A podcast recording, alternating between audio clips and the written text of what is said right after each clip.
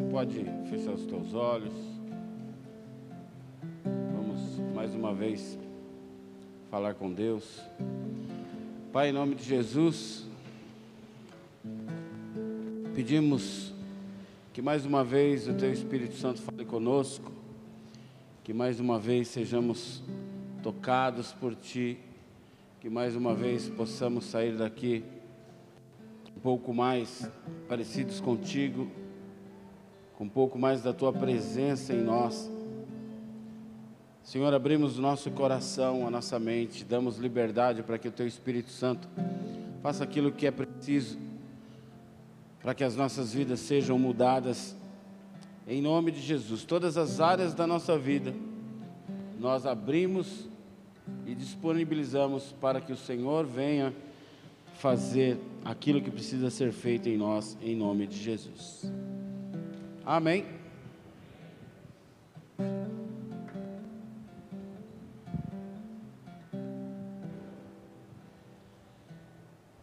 Tem alguém que gosta de receber má notícia? Tem alguém que gosta de. Fala assim, ó, tem uma coisa ruim para contar para você. Ah, pode falar. Estava esperando. Ninguém gosta, né? Ninguém gosta de receber má notícia. Na verdade, dependendo da notícia, acaba com o nosso dia, acaba com a nossa semana. Hoje faleceu uma apresentadora de televisão, né? Glória, Glória Maria, é isso? E quando se trata de alguém longe, assim, alguém que você não tem proximidade, que você não tem afinidade. Na verdade, a gente conhece ela pela TV, né? A não ser que você conheça ela pessoalmente. Então, parece que não toca tanto a gente, né? Mas imagina para a família dela. Não sei se ela tem filhos, mas imagina um filho receber a notícia: olha, sua mãe estava internada, não resistiu, faleceu. Irmãos, amigos próximos, é horrível, mesmo que um familiar seu já seja de idade avançada, mesmo que ele esteja enfermo num hospital, a gente está sempre torcendo para o melhor, né? A gente está sempre torcendo para que a pessoa se recupere, para que a pessoa seja curada, para que a pessoa volte para casa né? Se você já já já perdeu alguém assim, eu lembro quando minha mãe morreu, depois a gente fica pensando, puxa, daquele dia X que ela voltou para o hospital, ela não voltou mais para casa. Fica aquele vazio na casa da gente, né? É horrível. Às vezes Alguém vai te ligar, um cônjuge, olha, bati o carro. É horrível. Se for a mulher que bateu o carro, o marido, como que você está? Você está bem? Onde você está? Eu vou aí te ajudar. Se for o contrário, o que que você fez? Não acredito. Você acabou com o carro.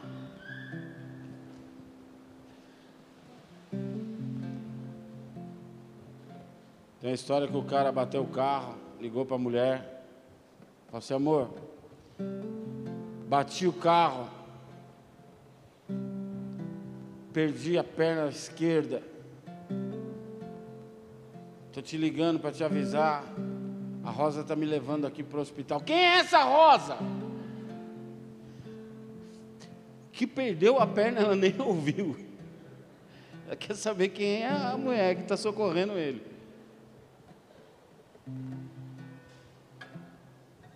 Receberam uma notícia que o banco bloqueou o seu pagamento. Não sei se já aconteceu isso com você, já aconteceu comigo, dá um desespero. Você só lembra a quantia de, de DARF que você tem para pagar, de boletos, e não tem um tostão, o banco rapou. Que você recebeu um protesto, que a pessoa amada vai embora, você descobrir que foi traído, quando alguém muito importante para nós nos decepciona, é muito triste. Quando alguém que você ama muito recebe um diagnóstico médico de uma grave enfermidade, a gente não sabe o que falar para a pessoa, dá vontade de trocar de lugar com a pessoa, porque é muito triste. Você descobrir que está doente, que tem uma doença grave. Os pais descobrirem que o filho está se envolvendo com drogas.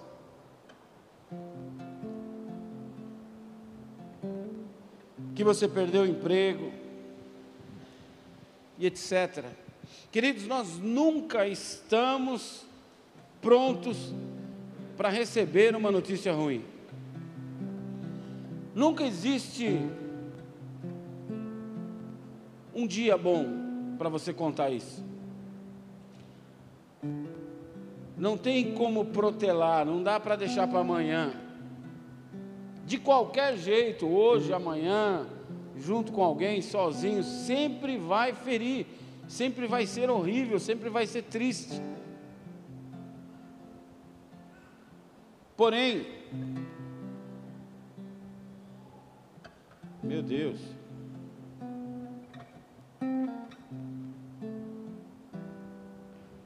Todos nós estamos sujeitos a isso.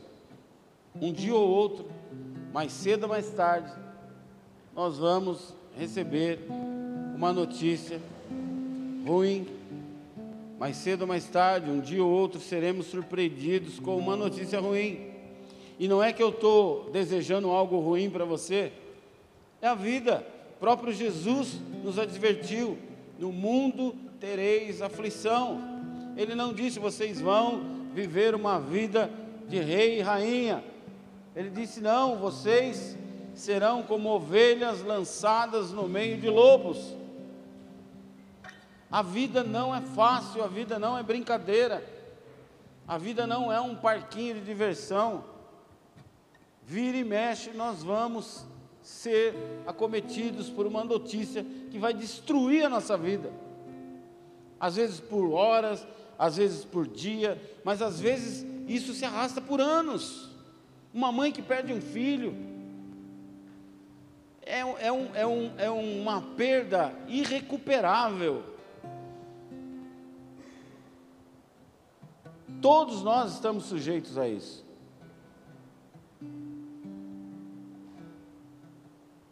Mas a grande chave, o grande segredo da vida é o que a notícia ruim fará com você. Como você receberá essa notícia? Como você reagirá a essa notícia? O que acontecerá com a minha vida depois dessa notícia? O que será da minha fé depois dessa notícia. Porque muitas vezes a notícia mexe tanto com a gente que a gente abandona até a fé. A notícia ruim, ou ela te fortalece, te impulsiona para você ficar mais forte para o dia de amanhã, ou ela acaba com você e te joga na sarjeta. Por isso nós precisamos estar muito firmes e muito posicionados com Deus, porque mais cedo ou mais tarde isso vai acontecer. Ontem nós estávamos aqui numa reunião e uma irmã que estava com a gente, o filho dela sofreu um acidente e ela teve que sair às pressas para socorrê-lo. Então, a notícia ruim não manda recado ela não manda avisar você que tal dia, tal hora, se prepara que vai acontecer isso. É sempre uma surpresa. É sempre aquele momento que você não espera. Abra a Bíblia de vocês no livro de Isaías, capítulo 38, verso 1.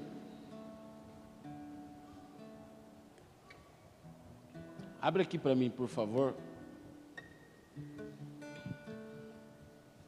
Naqueles dias, Ezequias ficou doente, à beira da morte. O profeta Isaías, filho de Amós, foi visitá-lo e lhe disse: Assim diz o Senhor: Põe a sua casa em ordem, porque você vai morrer você não se recuperará. Ezequias virou o rosto para a parede e orou ao Senhor. Lembra-te, Senhor, de como tenho te servido com fidelidade, com devoção sincera. Tenho feito o que tu aprovas. E Ezequias chorou amargamente. Então a palavra do Senhor veio a Isaías. Vá dizer a Ezequias: Assim diz o Senhor, o Deus dos seus antepassados Davi: Ouvi a sua oração e vi suas lágrimas. Acrescentarei 15 anos à sua vida. E eu livrarei você e esta cidade das mãos do rei da Síria. Eu defenderei esta cidade. Este é o sinal de que o Senhor fará o que prometeu. Farei a sombra do sol retroceder os dez degraus que ela já cobriu na escadaria de Acás. E a luz do sol retrocedeu os dez degraus que tinha avançado. Depois de recuperar-se dessa doença, Ezequias, rei de Judá, escreveu o seguinte: Eu disse, no vigor da minha vida, tenho que passar pelas portas da sepultura e ser roubado do restante dos meus anos. Eu disse: Não tornarei a ver o Senhor, o Senhor na terra dos viventes. Não olharei mais para a humanidade, nem estarei mais com os que agora habitam neste mundo. A minha casa foi derrubada e tirada de mim, como se fosse uma tenda de pastor. A minha vida foi enovelada, como faz o tecelão. E ele me cortou como um pedaço de tecido, dia e noite foi acabando comigo. Esperei pacientemente até o alvorecer, mas como um leão, ele quebrou todos os meus ossos, dia e noite foi acabando comigo. Gritei como um andorinhão, como um tordo, gemi como uma pomba chorosa, olhando para os céus enfraqueceram-se os meus olhos e estou aflito, ó Senhor. Vem em meu auxílio. Mas que posso dizer? Ele falou comigo, e ele mesmo fez isso. Andarei humildemente toda a minha vida por causa dessa aflição da minha alma. Senhor, por tais coisas os homens vivem, e por elas também vive o meu espírito. Tu me restauraste a saúde e deixaste-me viver. Foi para o meu benefício que tanto sofri. Em teu amor me guardaste na cova da destruição. Lançastes para detrás de ti todos os meus pecados. Pois a sepultura não pôde louvar-te, a morte não pode cantar o teu louvor. Aqueles que descem a cova não podem esperar pela tua fidelidade. Os vivos, somente os vivos te louvam, como hoje estou fazendo. Os pais contam a tua fidelidade aos teus filhos. O Senhor me salvou. Cantaremos com instrumentos de corda todos os dias da nossa vida no templo do Senhor. Isaías dissera: apliquem um emplastro de figos no furúnculo e ele se recuperará. Até aí. Amém? Queridos, você já pensou se todos esses exemplos que eu dei de má notícia, você tivesse o privilégio de receber a presença do Senhor no teu quarto e ele falasse para você: fica tranquilo, isso que você acabou de ouvir, essa má notícia que você acabou de receber, não vai se cumprir, porque eu sou Deus na tua vida.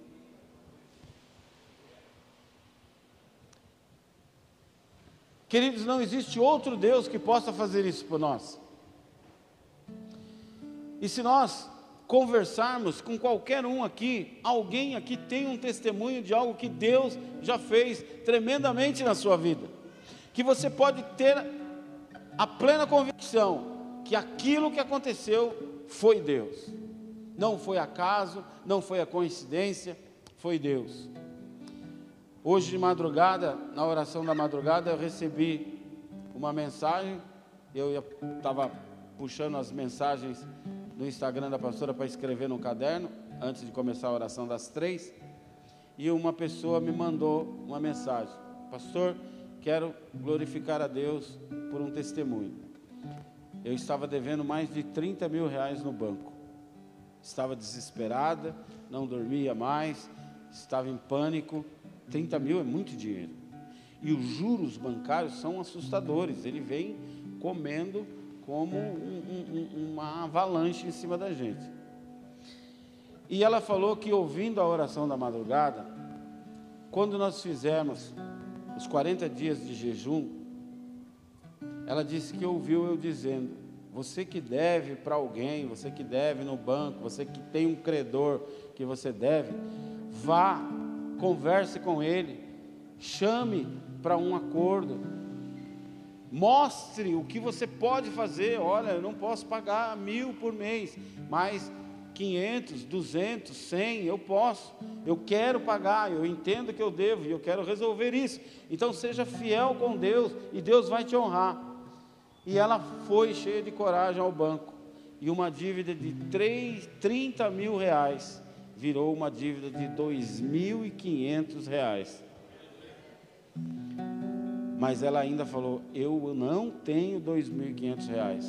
E a pessoa do banco falou: Mas nós podemos parcelar. Deus é bom não é bom? Hoje, aqui na igreja, uma diaconisa me chamou lá atrás, falou: Pastor, a gente queria matricular os nossos filhos na escola, ficava quase 600 reais cada um, são dois filhos. E conversando com meu esposo, a gente falou: olha, não vai dar, vai ficar muito pesado, vamos esperar, vamos matricular num outro lugar e depois a gente vê o que a gente faz. E foram orar. Olha para quem está do seu lado e fala assim: foram orar. Aí receberam uma mensagem da escola precisamos ter uma reunião com vocês sobre a matrícula dos teus filhos, que já eram alunos. Aí ela contou para o esposo, o esposo falou: Mas não adianta, a gente não vai conseguir pagar. Ah, mas eu vou na reunião assim mesmo. Tá bom.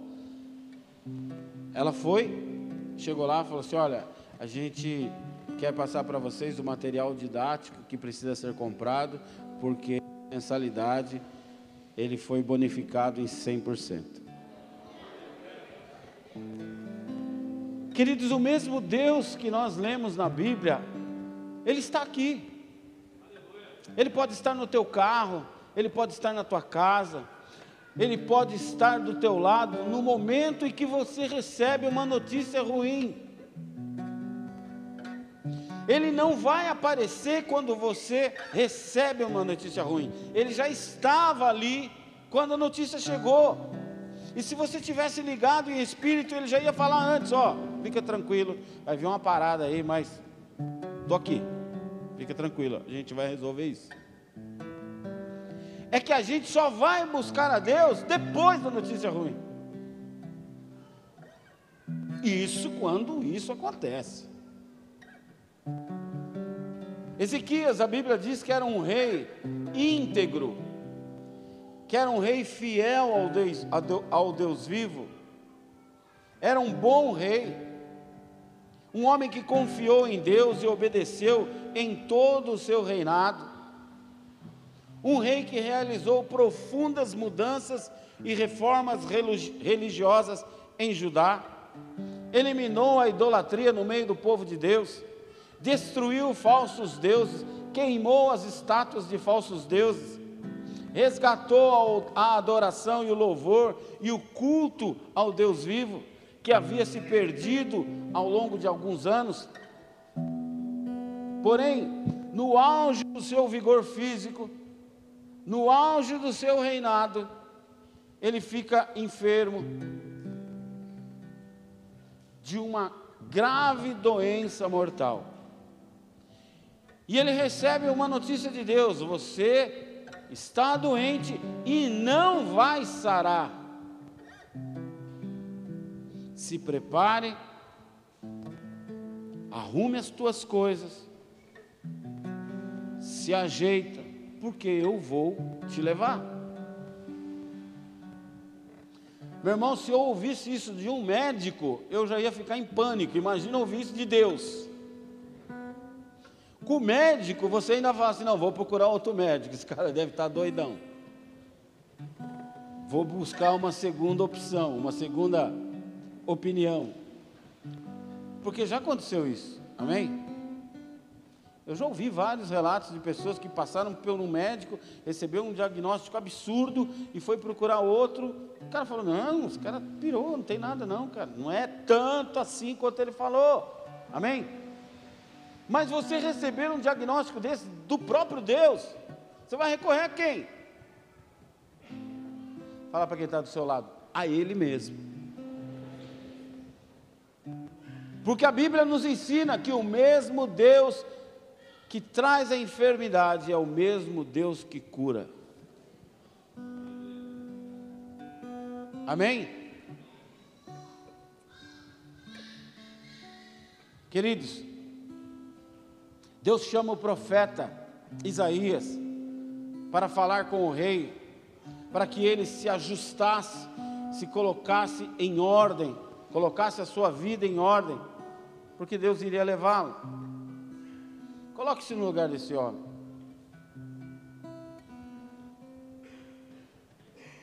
Deus, eu sou justo, sou fiel. Foi o que ele fez. Vou recorrer a quem? Vou recorrer ao próprio Deus. Ele me conhece. Então a Bíblia diz que ele vira para a parede e começa a orar. Deus, eu sou justo, sou fiel, tenho te obedecido, faço tudo o que o Senhor tem me ordenado. Sou um rei leal ao povo cumpro minhas obrigações sociais, morais, religiosas. Depois na sua casa, se você puder, leia o capítulo 36 e 37.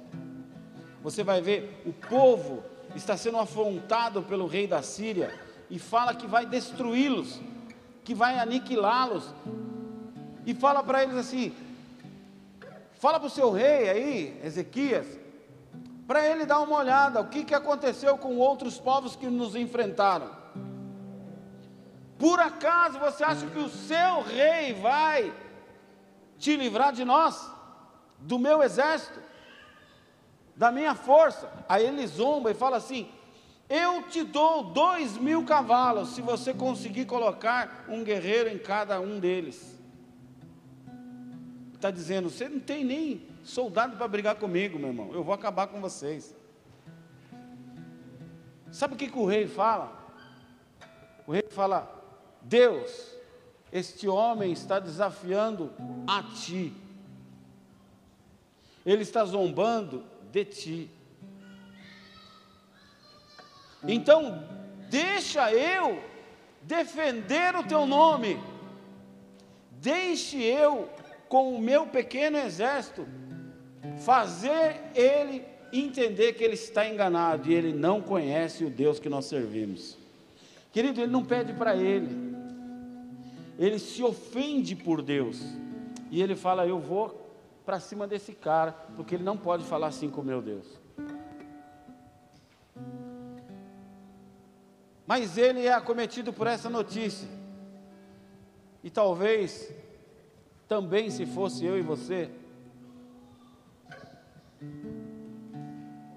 iríamos nos perguntar: por que eu? Por que comigo?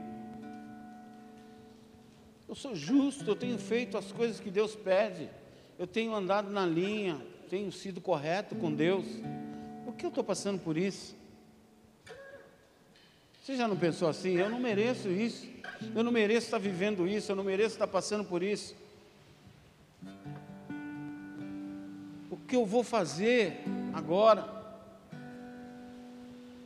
A Bíblia nos mostra que o rei chorou. Chorou muito. Porém, ele não foi nas redes sociais. Af, agora tudo acabou.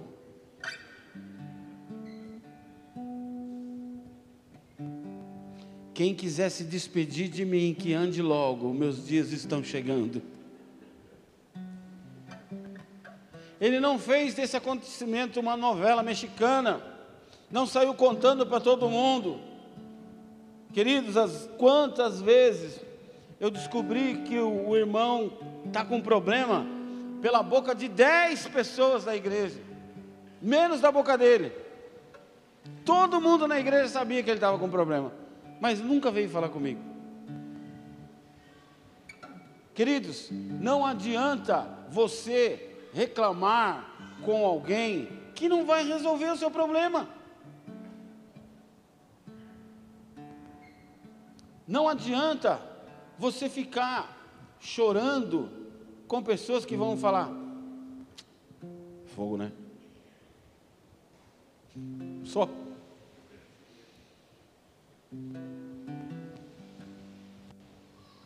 Não adianta contar para todo mundo. Não é todo mundo que torce pelo seu sucesso. Não é todo mundo que torce para que as coisas deem certo para você.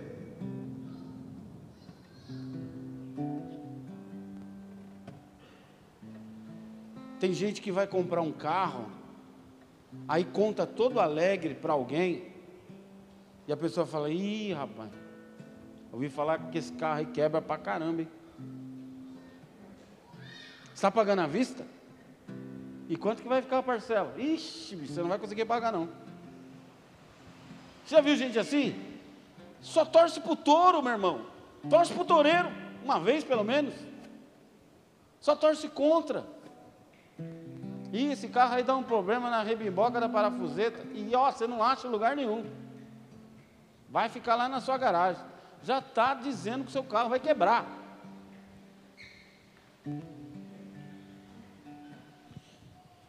Fiquei sabendo que você vai fazer faculdade. De quê? Ixi, bicho, esse curso aí para quê? Você não tem emprego para isso não, rapaz. Você vai gastar dinheiro à toa. Oh, vou fazer uma viagem com a minha esposa. Vocês vão para onde? Vou para tal lugar. Ih, meu, lá é, tem ladrão para caramba, você vai ser roubado lá. Meu Deus, cara, que boca de Satanás. Só traz desgraça. Comprei uma casa, aonde? Em tal lugar. Nossa, você já fechou o negócio? Desfaz. É mó quebrada, meu irmão. Você já viu gente assim? Tudo tá ruim. Tudo ele torce contra. Você chega, mas tem gente que você chega lá com um fusquinha velho, e o cara fala: "Cara, que da hora, meu muito louco o seu carrinho, vamos dar uma volta, vamos dar uma volta. Não é? Ele fica feliz com a sua conquista. Ele fica feliz você nunca teve um carro, agora você tem um carrinho. Ele está vendo que o carrinho é velho. Ele está vendo que os pneuzinhos estão careca. Ele está vendo que o carrinho mais cedo ou mais tarde vai precisar de uma manutenção. Mas ele precisa te parabenizar. Você teve uma conquista e ele está ali para torcer com você. Amém?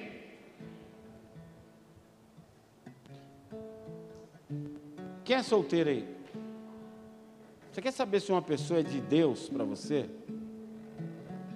Ela tem que torcer por você e trazer você cada dia mais para perto de Deus. Se é que você me entende. Se ele está te levando para longe de Deus, chuta que é laço. Ah, mas a gente tem que ir na igreja todo dia. Mas você tem que subir lá tocar todo culto. Nossa, mas toda manhã você participa dessa oração aí, seis horas da manhã? A gente não pode ir para a praia, deixar um dia sem participar disso? Mas não tem nada a ver isso que a gente vai fazer, nós, nós nos amamos. Agora vai ter que falar para o pastor? Até isso? Querido, está te levando para longe de Deus, chuta que é laço. Deus tem coisa melhor para você. Amém? Não paga para ver, que depois você vai vir aqui chorando.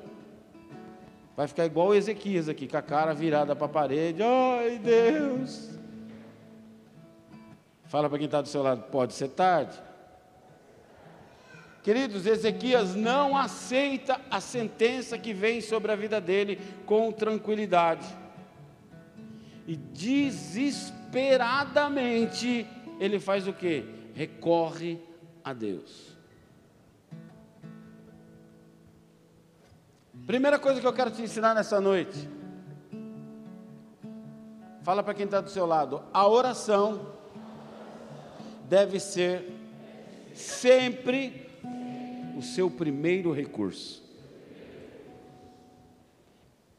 Queridos, às vezes a gente tenta tudo, e depois que tudo deu errado, aí, ai, acho que eu vou ter que orar. Acho que eu vou ter que fazer um jejum, porque o negócio está feio. Se você já tivesse feito jejum, talvez não tivesse tão, tão BO assim. Se você já tivesse dobrado o joelho, a Bíblia não diz que Ezequias saiu contando para todo mundo: tragam os meus conselheiros, tragam os magos, tragam os, os sábios, tragam as pessoas importantes do meu reino. Orem por mim, porque recebi uma sentença de morte. Não, ele recorre a Deus. A oração se torna o primeiro recurso que ele busca. Eita! Esse negócio nunca caiu, por que está caindo agora? Será que eu fiz alguma coisa errada aqui? Muitos de nós, no lugar do rei, reagiríamos de maneira bem diferente. Alguns de nós estaríamos desesperados e totalmente sem controle ligando para todo mundo, botando na rede social, arrancando os cabelos.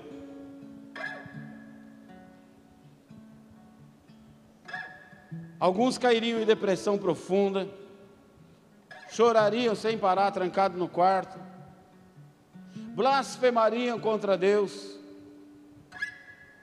colocando a culpa em Deus. Outros tentariam até contra a própria vida ah, já que eu vou morrer mesmo, vou me matar.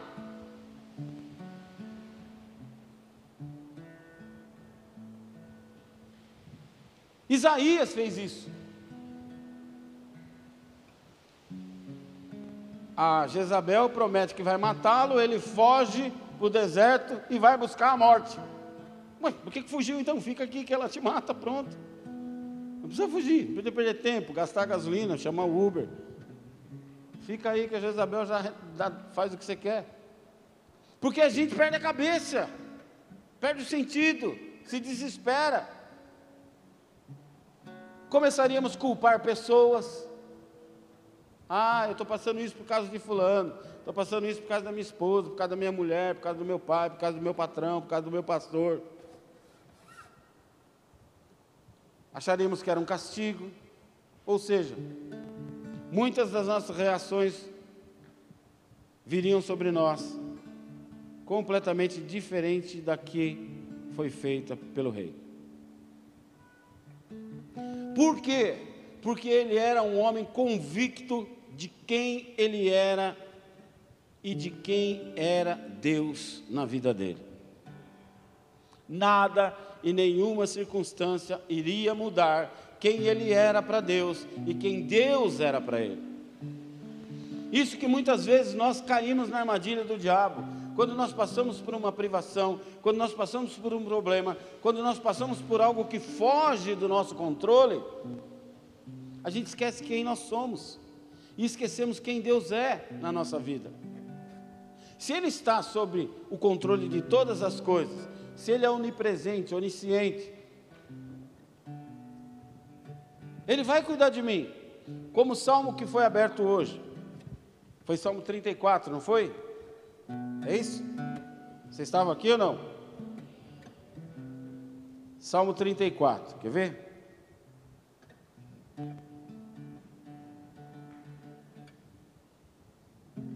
Verso 18. O Senhor está perto dos que têm o coração quebrantado e salva-os do espírito abatido. 16: O rosto do Senhor volta-se contra os que praticam o mal, para apagar da terra a memória deles. O justo, tem justo aí? Clamam, o Senhor os ouve e os livra de todas as tribulações. Está escrito algumas? Todas. Só que quando nós nos desesperamos, nós esquecemos quem é Deus.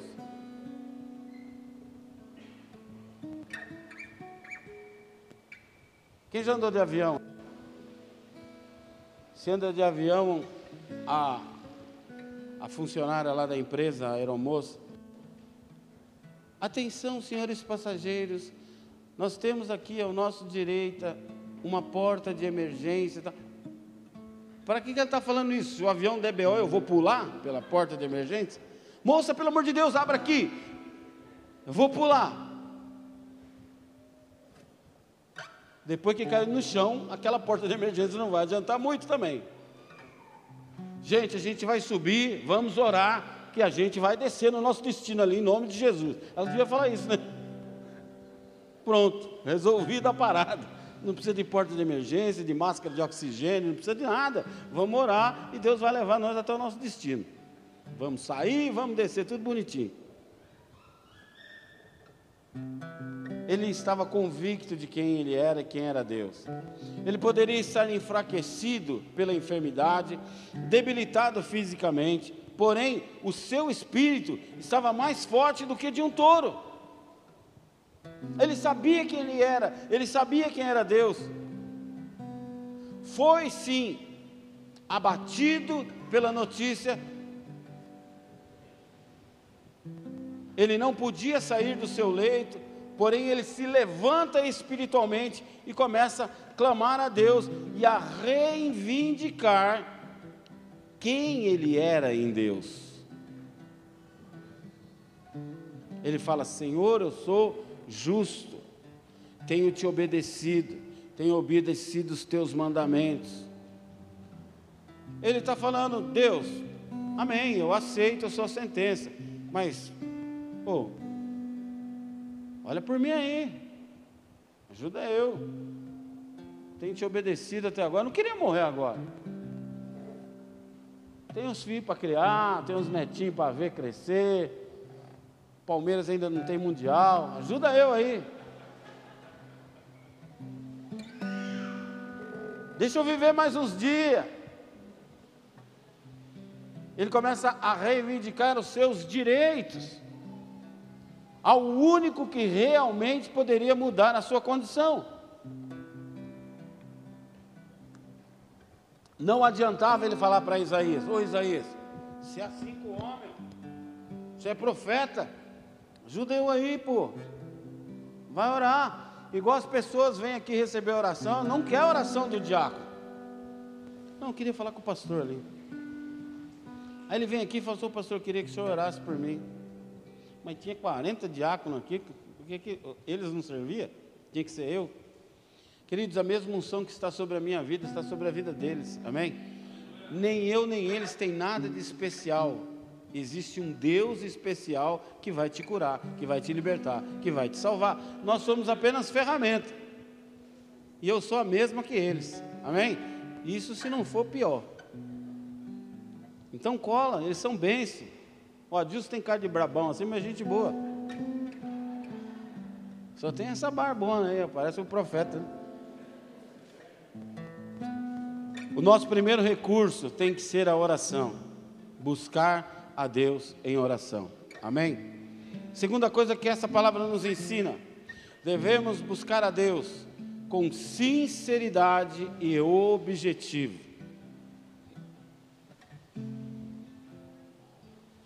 De novo, quem é solteiro aí? Você não gosta de homem alto, irmã. Aí você vai orar e fala assim: Ó oh Deus, queria tanto casar, manda um homem aí. Aí vem o varão lá, varão mesmo, dois metros. Falou: oh Deus, você é muito grande. Ah, mas você não falou nada. Você falou que precisava de um homem, está aí, ó. Seja objetivo. Amém? Quero um homem de Deus, trabalhador.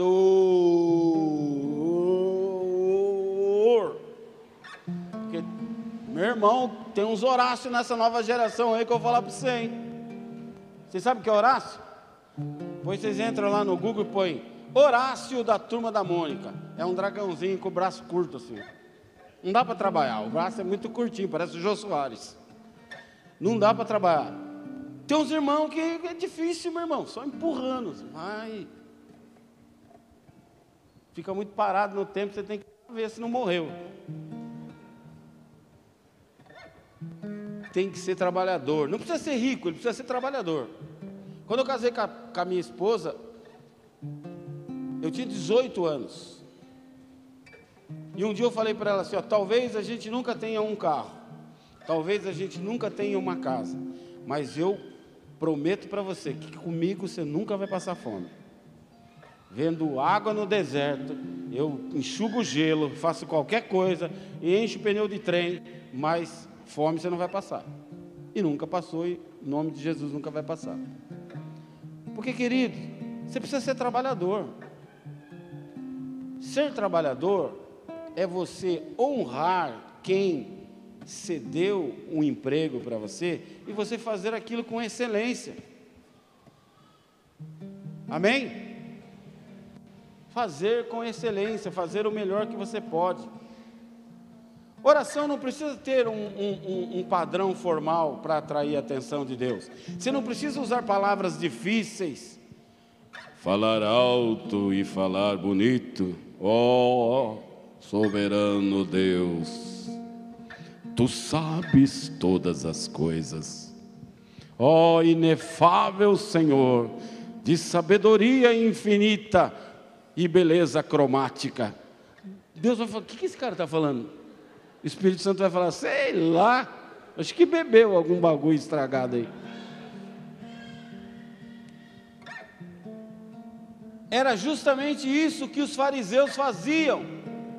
A Bíblia diz que eles paravam na esquina com roupas brancas que demonstrava santidade. Abria os braços na esquina para todo mundo ver que ele estava orando.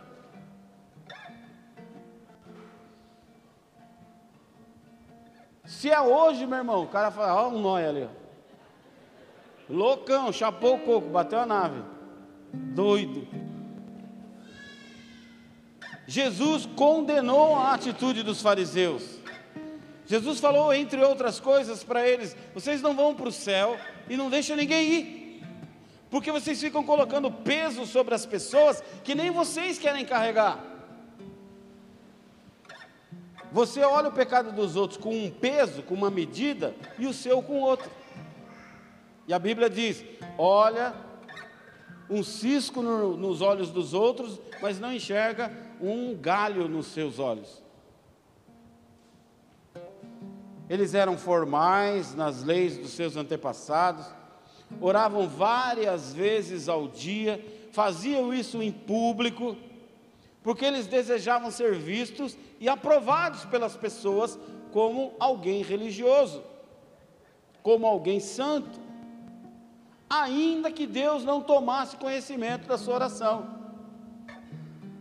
Era um mero ritual, uma prática religiosa vazia, sem consistência espiritual, onde que a única coisa que interessava para eles era a aparência de santidade, com orações e palavras sofisticadas, porém vazias. E se existia algum louvor, era o louvor humano. Você não precisa, é seu pai ele vai te ouvir, Ele sabe como você é, Ele conhece a tua voz, Ele sabe se você fala formalmente, ou se você falar, aí, mano, é o seguinte, o bagulho tá louco aqui. Ajuda eu aí, porque, ó, zedou para cá.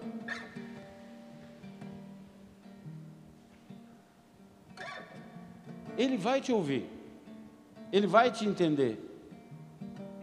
E muita gente acha também que Deus tem a obrigação de nos atender, de responder a nossa oração, porque simplesmente porque Ele é Deus. Foi Ele que me colocou aqui, então se vira. Outros, porque se julgam muito bons. sou diácono. Deus não vai me responder? Eu sou do bola de neve, meu irmão. Eu sou pastor. Eu sou bonzinho, não faço nada para ninguém. Querido, Deus é amor. Isso basta. Amém? Deus não é tocado pela qualidade da oração, mas pela qualidade do orador. Fala isso para quem está do seu lado. Deus não é tocado pela qualidade de uma oração, mas pela qualidade do orador. É a mesma coisa de dízimo e oferta. A Bíblia diz lá no começo da Bíblia, em Gênesis, que Deus rejeitou Caim e a sua oferta. Mas quem que ele rejeitou primeiro? Caim. Deus não olha para a nossa oferta, olha para o nosso coração. Se o nosso coração estiver limpo, a oferta pode ser algumas moedas, vai ser uma benção. Se o nosso coração estiver peludo, pode ser um milhão, não vai ser aceito. Amém? Deus não se preocupa com a qualidade da tua oração, mas e nem com o tempo. Eu não preciso, não, para Deus me ouvir, eu tenho que orar duas horas. Não, pode ser cinco minutos.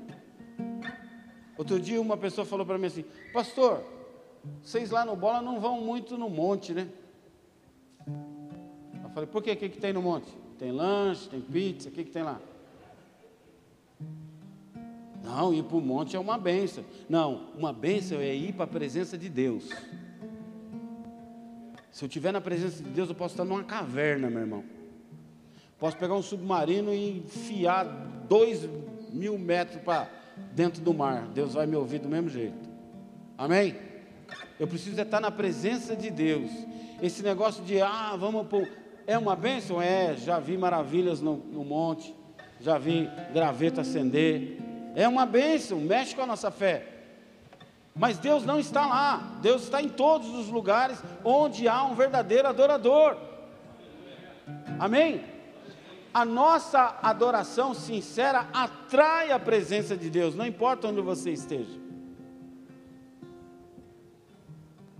Nós temos que tomar cuidado para isso não virar um, um, altar que nós estamos construindo, uma idolatria. Amém? Nós temos orado virtualmente. Então, eu, eu tenho um irmão que nos acompanha lá que é do Mato Grosso. E Deus visita do mesmo jeito. Amém? Deus não é tocado pela qualidade da oração, mas pela qualidade do orador. Não existe oração sincera de um coração fingido. Não existe oração sincera de um coração duro. Não existe oração sincera de um coração falso. Não existe oração sincera de um coração dividido entre luz e trevas. Ezequias se humilhou diante de Deus e o seu coração sincero abre os ouvidos de Deus ao ponto de Deus respondê-lo. Um dia eu vi uma propaganda numa igreja, essas faixas, sabe quando vem um profeta de fora?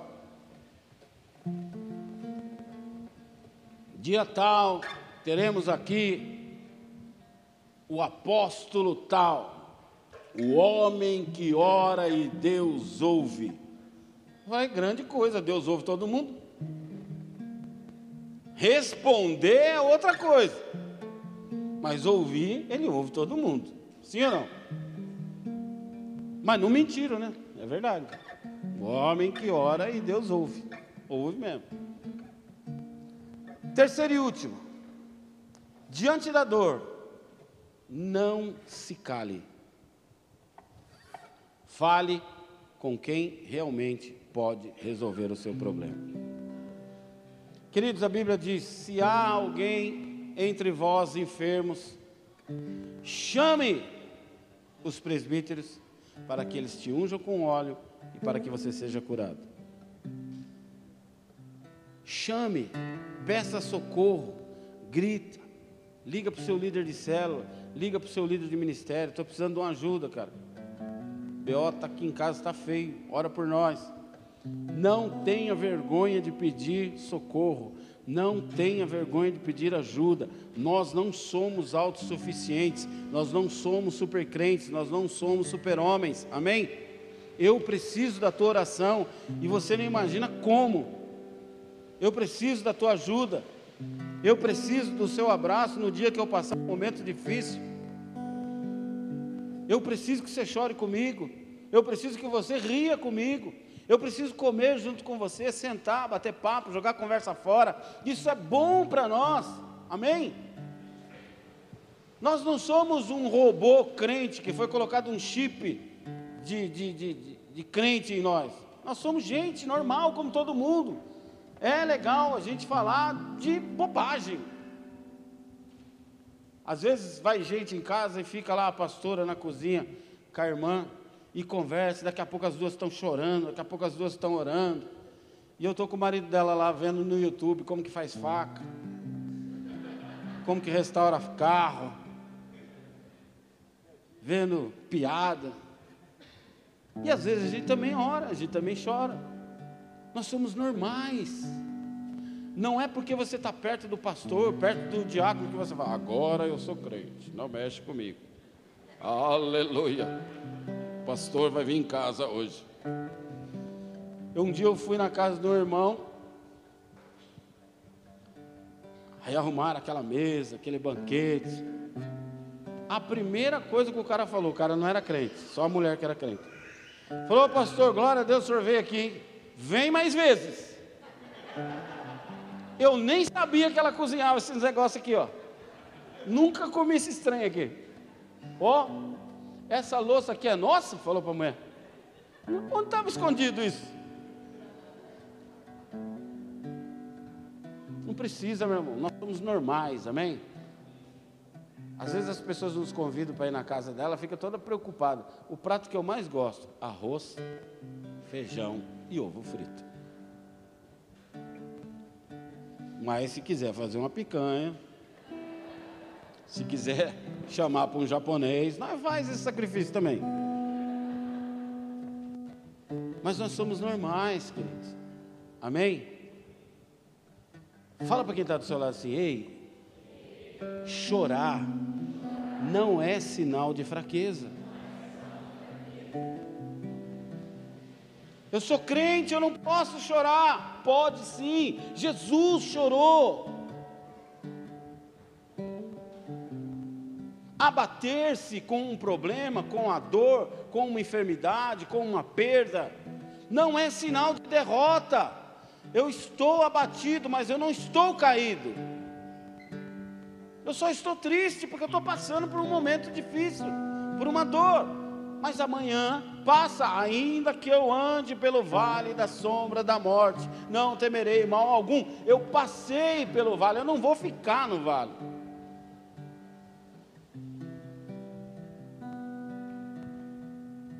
Clamar ao Senhor não é exigir dele uma resposta, é dizer para ele: Senhor, estou passando por isso, mas eu creio que o Senhor pode resolver.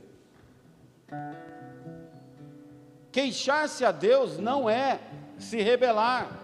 Senhor, eu estou sendo humilhado nesse trabalho. Toma providência ou eu mudo de emprego, ou o Senhor me dá paciência para suportar. É algo que o Senhor quer me ensinar, é um processo que o Senhor está me ensinando, então me coloca a par disso, me dá força. me permita que eu esteja apto a passar por isso. Amém? O que, o senhor quer ensinar com isso? O meu carro é a terceira vez que quebra. Eu estou em pecado, existe algo errado em mim. Me mostra para que eu me corrija. Essa queixa não é errado, não é a rebelião. Você está tentando entender o que você está passando, para que você se corrija e caminhe dentro daquilo que Deus quer. Amém? A minha sogra vai mesmo vir aqui. É isso que o senhor quer?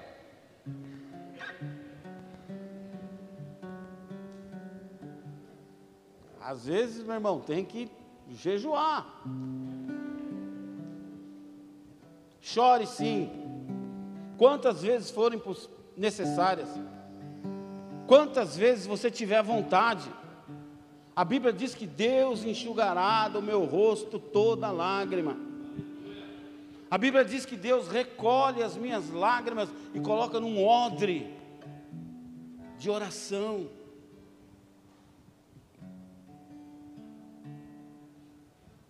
Muitas serão as vezes em que nós ficaremos abatidos.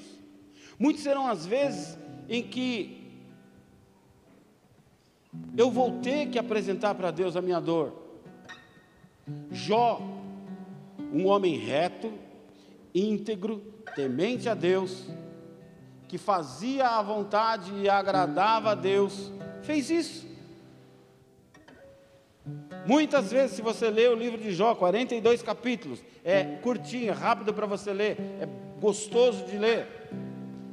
Muitas vezes ele diz: Senhor, eu estou doente, estou sendo consumido pela minha enfermidade, estou sofrendo, não estou entendendo o processo que eu estou passando, não sei por que estou passando por isso. Não há lugar em mim mais para tanta dor, não há mais lágrimas, os meus olhos se secaram. Isso não é rebelião, é ser sincero com Deus, é ser objetivo. Eu estou sofrendo nisso aqui, me ajuda nisso aqui. E ele ainda diz: Sei que tu podes todas as coisas, e nenhum dos teus planos podem ser frustrados. Ele está falando, Deus, eu sei quem o Senhor é. E eu estou aqui porque eu sei que só o Senhor pode resolver.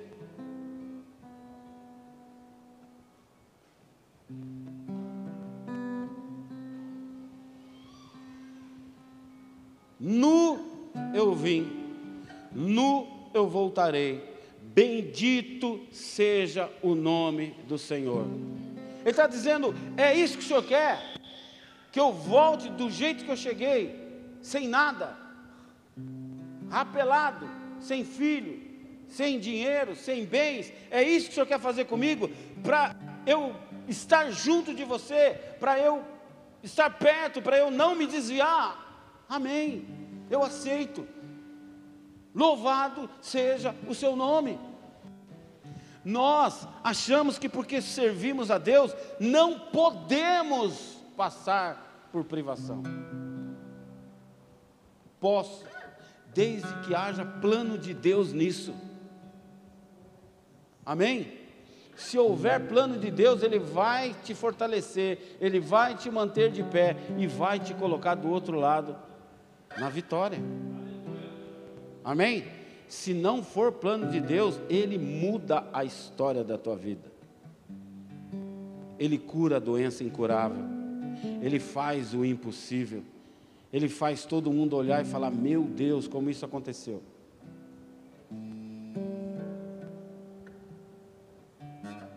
Isso é confiar. É, apesar de tudo o que estou vivendo, eu creio no Deus que eu sirvo e Ele irá resolver todas as coisas. Ele confiou, ele entregou tudo nas mãos de Deus, sabendo que Ele sempre fará o melhor. Feche os teus olhos. Eu quero orar por você.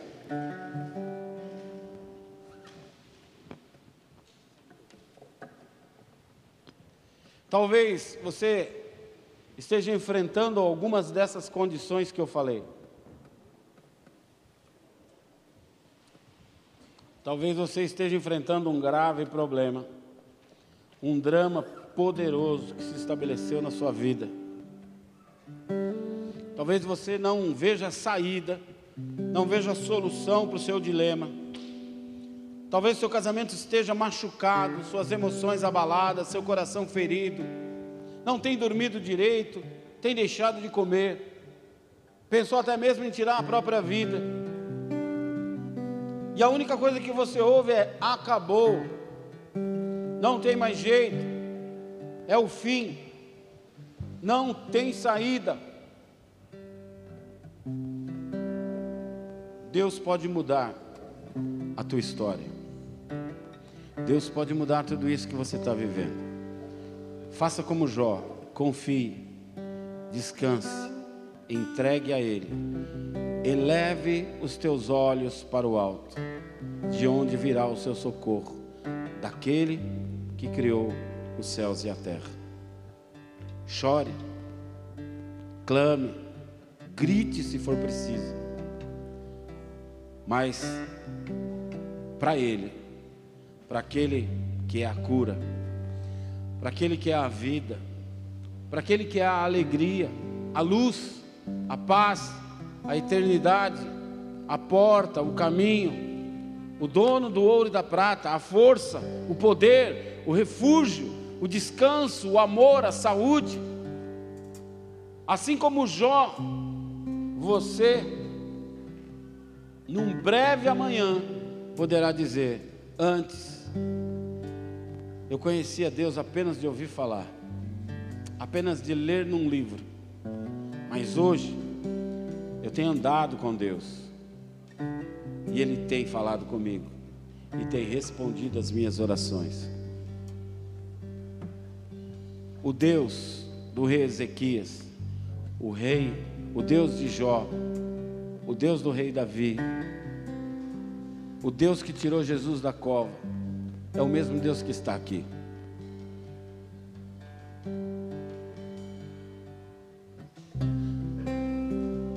Creia que Ele pode mudar a tua história. Ele pode mudar a sua situação.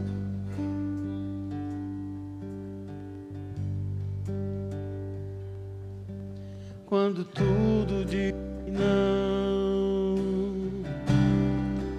tua voz me